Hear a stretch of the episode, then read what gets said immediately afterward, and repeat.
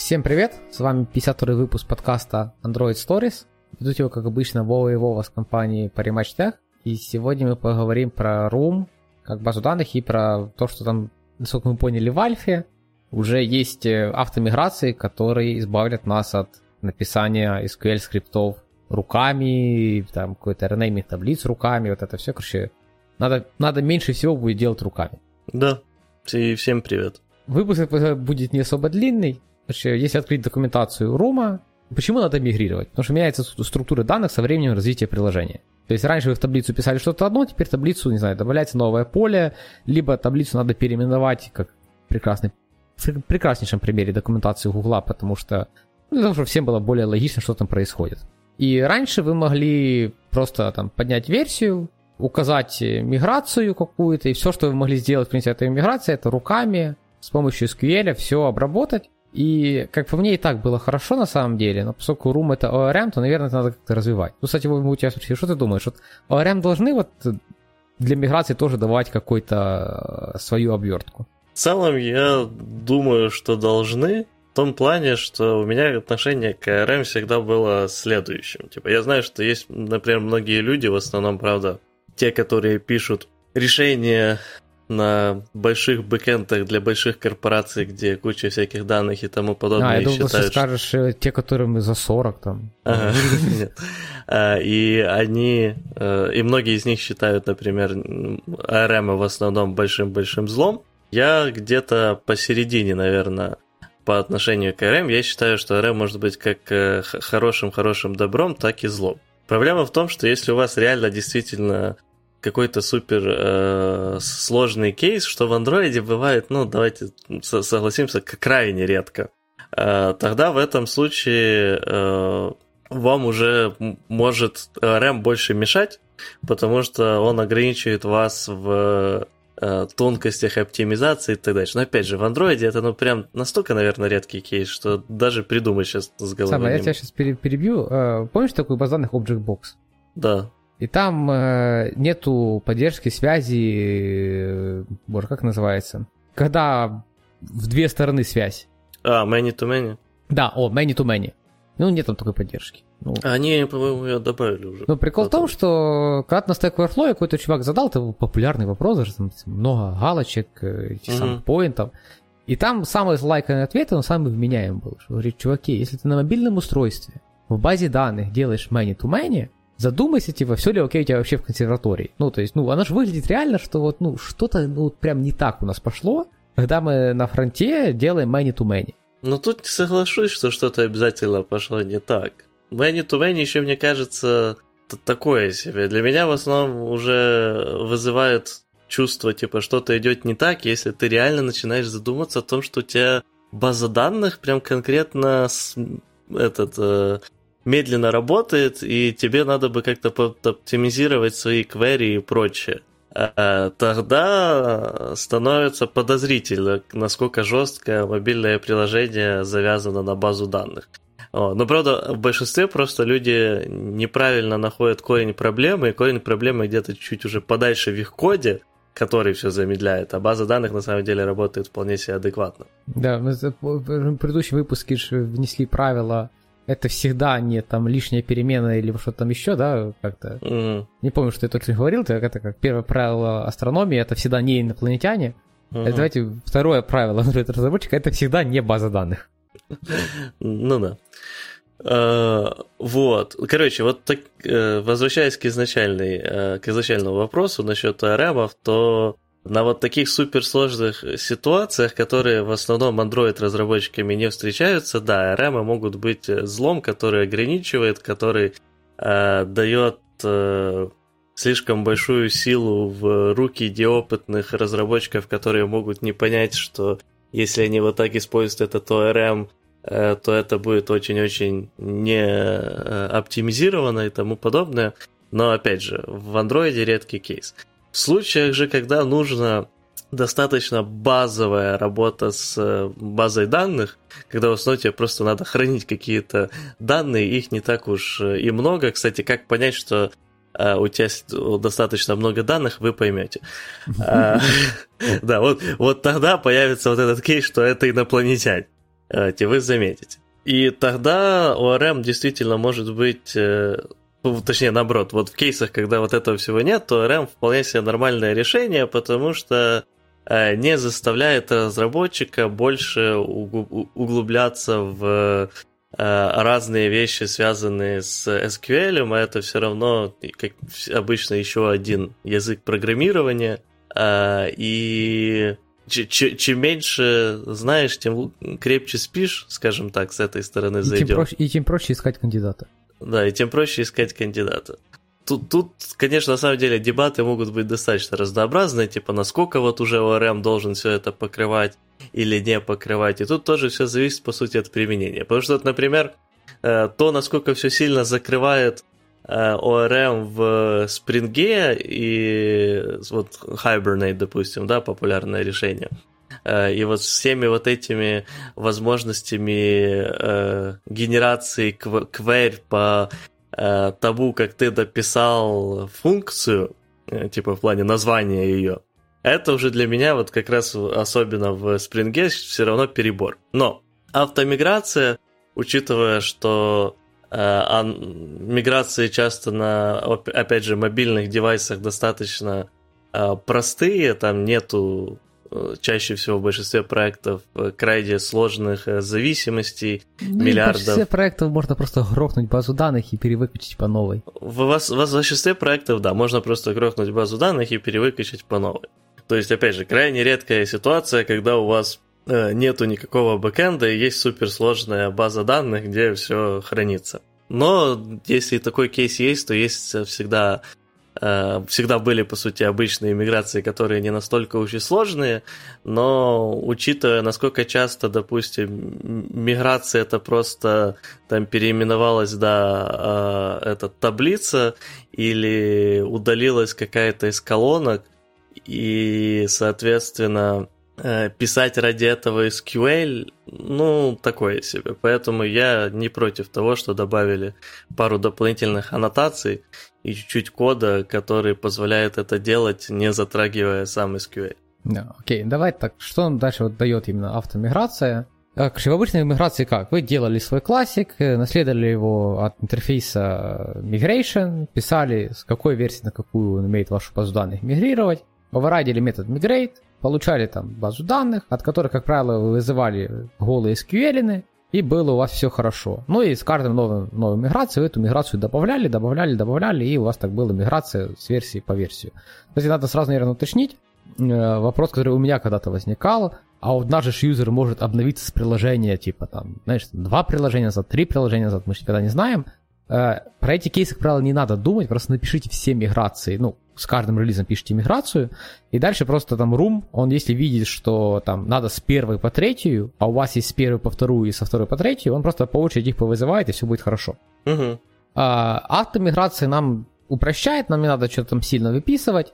Она вводит э, такой же, как был э, migration, такой, она, она вводит automigration спек и вводит аннотации. Аннотации 4, они все абсолютно вменяемы. Это удалить таблицу, delete table, rename table, delete column и rename column. И, наверное, в этом случае это как-то оправдано для того, чтобы люди не писали руками грохание таблиц, либо переименование какой-то ячейки. О, боже, не ячейки, как это правильно называется? Э, колонки. Колонки, да.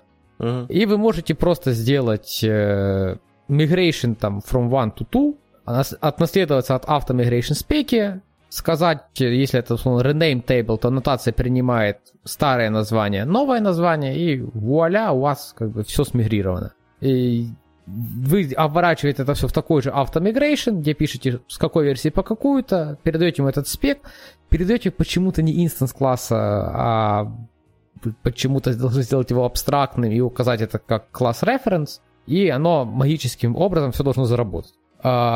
В принципе, по самому интерфейсу миграции все. Э, ты его что-то еще добавишь или мы подвигаемся? Тут еще есть часть прекрасной статьи про то, как люди э, тестируют это все дело. А, ну, я добавлю еще только, что если вы используете вот э, возможности интерфейса автомиграции, это вас не останавливает от того, чтобы добавить также и мануальную миграцию, и смешать их. То есть, э, допустим, если у вас э, где-то просто перенималась какая-то таблица, но также в другом месте у вас уже две таблицы смержились в одну, э, то второй кейс э, вы не сможете исправить чисто автомиграции.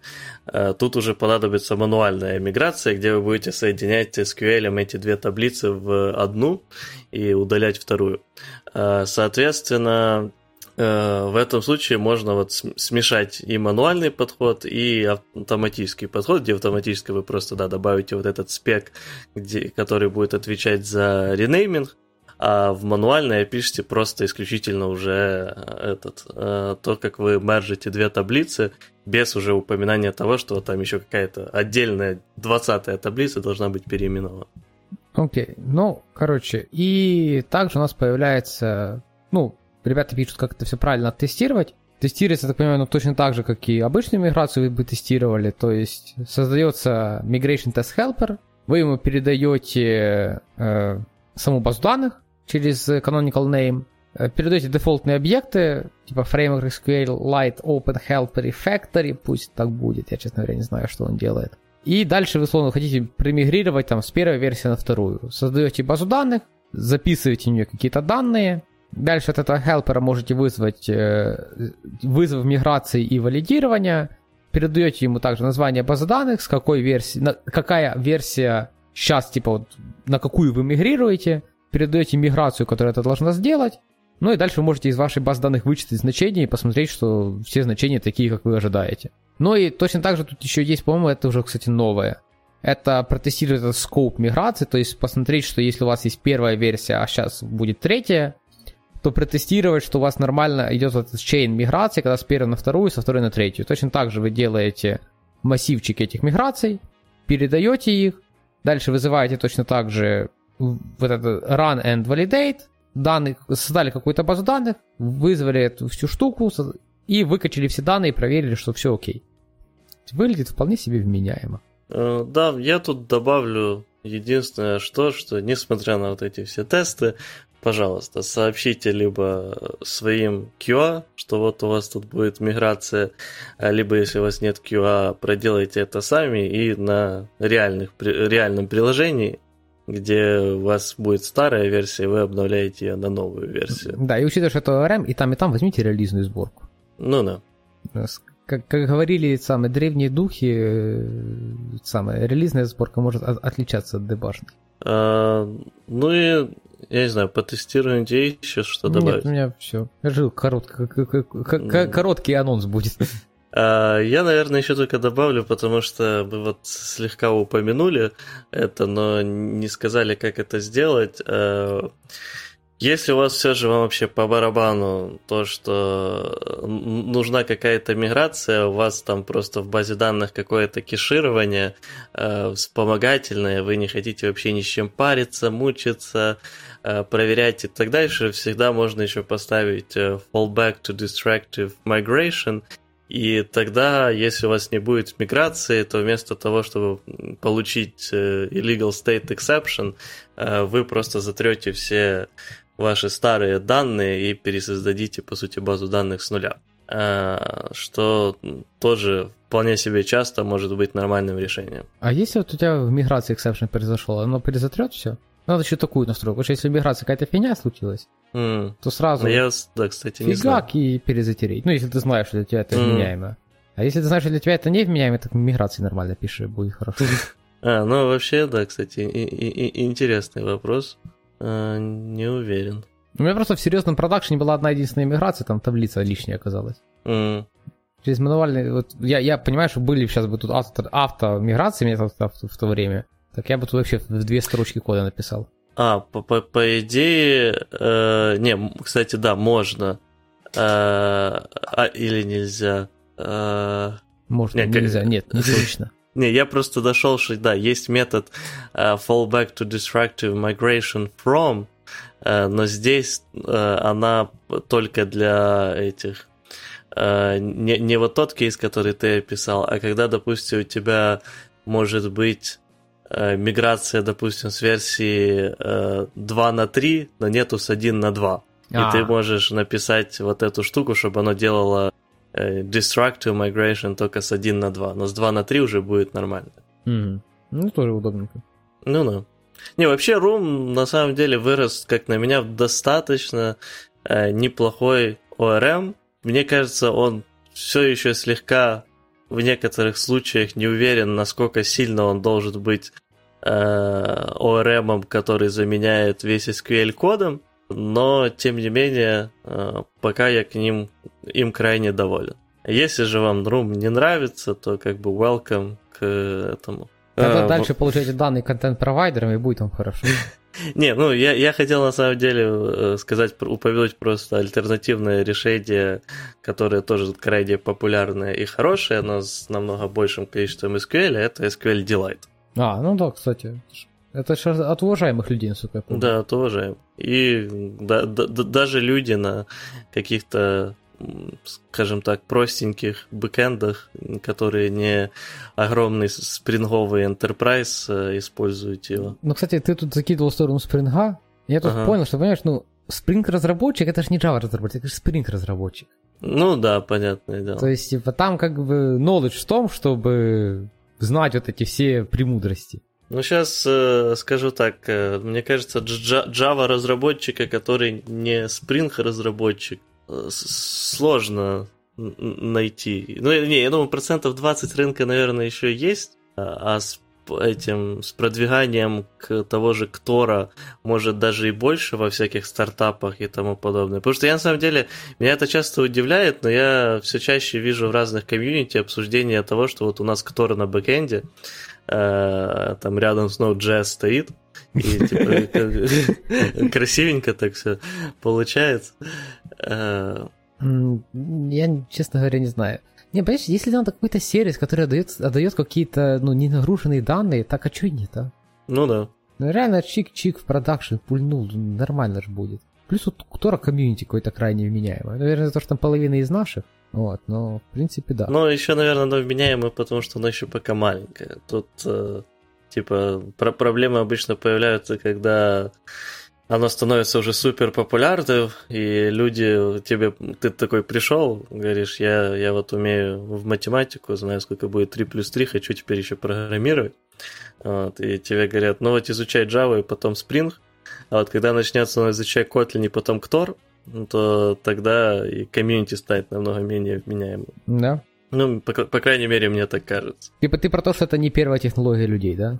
Да, да, да. Типа, ну, там кстати, основном... это реально самое так и работает. Реально вот все технологии, которые вот, по ним видно, что они вот не первые у людей, то есть, ну, не бывает, знаешь, там, кого? Там, Ктор, backend разработчика без другого опыта какого-то. Прям, прям не ну, будет. Ну, сейчас уже нач- начинают быть но их, по крайней мере, еще достаточно мало в комьюнити. Да, и вот это когда технология такая, да, там, как правило, и, и дебил у нас такой workflow нет, и, и статьи более-менее вменяемые люди пишут. То есть там надо, надо идти в такое комьюнити. Да. А, окей. Что, Вов, есть у тебя еще что? Или мы прям будем закругляться, закругляться? А, по руму, наверное, нет. Можем только сделать наш этот анонс. А, да, давай. Давай, давай даже скажу, связь с этим подкастом должна была быть лучше, потому что половина этого самого ведущих подкастов уже решили, что им надо таки чип в голову, Водили его почему-то через плечо, но я больше чем уверен, что там в течение пары дней он до головы дойдет. Так это же стандартная смесь голова плюс э, плечо. Вот смотри, есть же шампунь, он как называется? Head and shoulder. Вот, поэтому там с головы в плечи, а вот вакцина с плечей в голову. Вот. Э, ну да. Но могу сказать, что даже в центре, где я был, там на выходе стояла мобильная вышка, но она была 4G. Я считаю, что это недоработка. Да, в Украине пока сложновато найти 5G. Да, да. Но, но я надеюсь, что потом чип по ремоуту перепрощут, и я буду прям 5G хорошо ловить. Ты, ты будешь не только ловить, ты будешь раздавать. А, ну да, да. Это, это, это же как бы, ну, кто не понимает, зачем вообще вакцина, э, то 5G, он достаточно быстро работает, но проблема в том, что э, у него достаточно плохо с распространениями, особенно пробиванием стен и тому подобное, поэтому их э, ставят прям там, ну, их ну, надо и... ставить прям на каждый блок, грубо говоря, в городе. А если каждый во, будет во, раздавать их, 5G... Их по-хорошему надо ставить на каждый второй, второй со, со, со, боже, э, фонарный столб. Ну да. Там же длина волны такая, что она вообще на минимальную стену, все, оно потухло. Да, вот. Но теперь, если у вас раздатчики 5G будут в каждой комнате, а, потому что это будут провакцинировавшиеся люди, то тогда все будет работать хорошо. По крайней мере, я так надеюсь, и что в итоге не получится, что меня обманули в этом всем, и просто это, э, с ковидом будет попроще. Ну да. И сейчас от нас этот, резко отписались все антиваксеры. Хочешь и, самый мемасик? Давай. Короче, стоит на берегу реки, заполненный крокодилами, инженер и, антивакци... а. и антивакцина... вак... Вак... Вак... Анти... антипрививочник. Угу. Вот, через реку проброшен мост. Антипрививочник спрашивает, а мост надежный? Инженер говорит, ну, мост надежный на 99,9%. А, на что антипривычник говорит, ну, понятно, я, я вплавь. Да, я его слышал когда-то еще давно хороший. Подожди, ты сказал, что там крокодилы, да? Да, да, да, да. Ну, река полная крокодил, ну тогда я вплавь. А, окей, давай тогда наш анонс еще. Да, э, Второй вот анонс это заключается в том, что мы вот сидели, думали, придумывали, о чем же поговорить э, на подкасте, э, чтобы так легко с душой и прочее, и поняли, что думать с каждой неделей становится все сложнее. Поэтому мы приняли решение, чтобы одновременно, во-первых, иметь всегда какой-то контент, о котором поговорить, а во-вторых, чтобы Э, сильно улучшить его качество, мы станем э, подкастом, который будет не еженедельный, а который будет выходить каждых две недели, э, но при этом мы будем больше времени тратить на этот, изучение и углубление в какую-то тему, о которой мы хотим поговорить, и, соответственно, передавать уже вам знания в таком, в, в лучшей, более красивой упаковочке с Э, более детальными описаниями. Короче, тупить мы перестанем и в режиме реального времени подсчитывать документацию и выяснять, как там все работает. Да. Вот. Но слушать вы будете нас только раз в две недели. Да, я тут сразу хочу еще вкинуть. У меня тут есть самая мысль на в чертогах разума, что, возможно, есть смысл делать это все дело как-то в минимальном прямом эфире.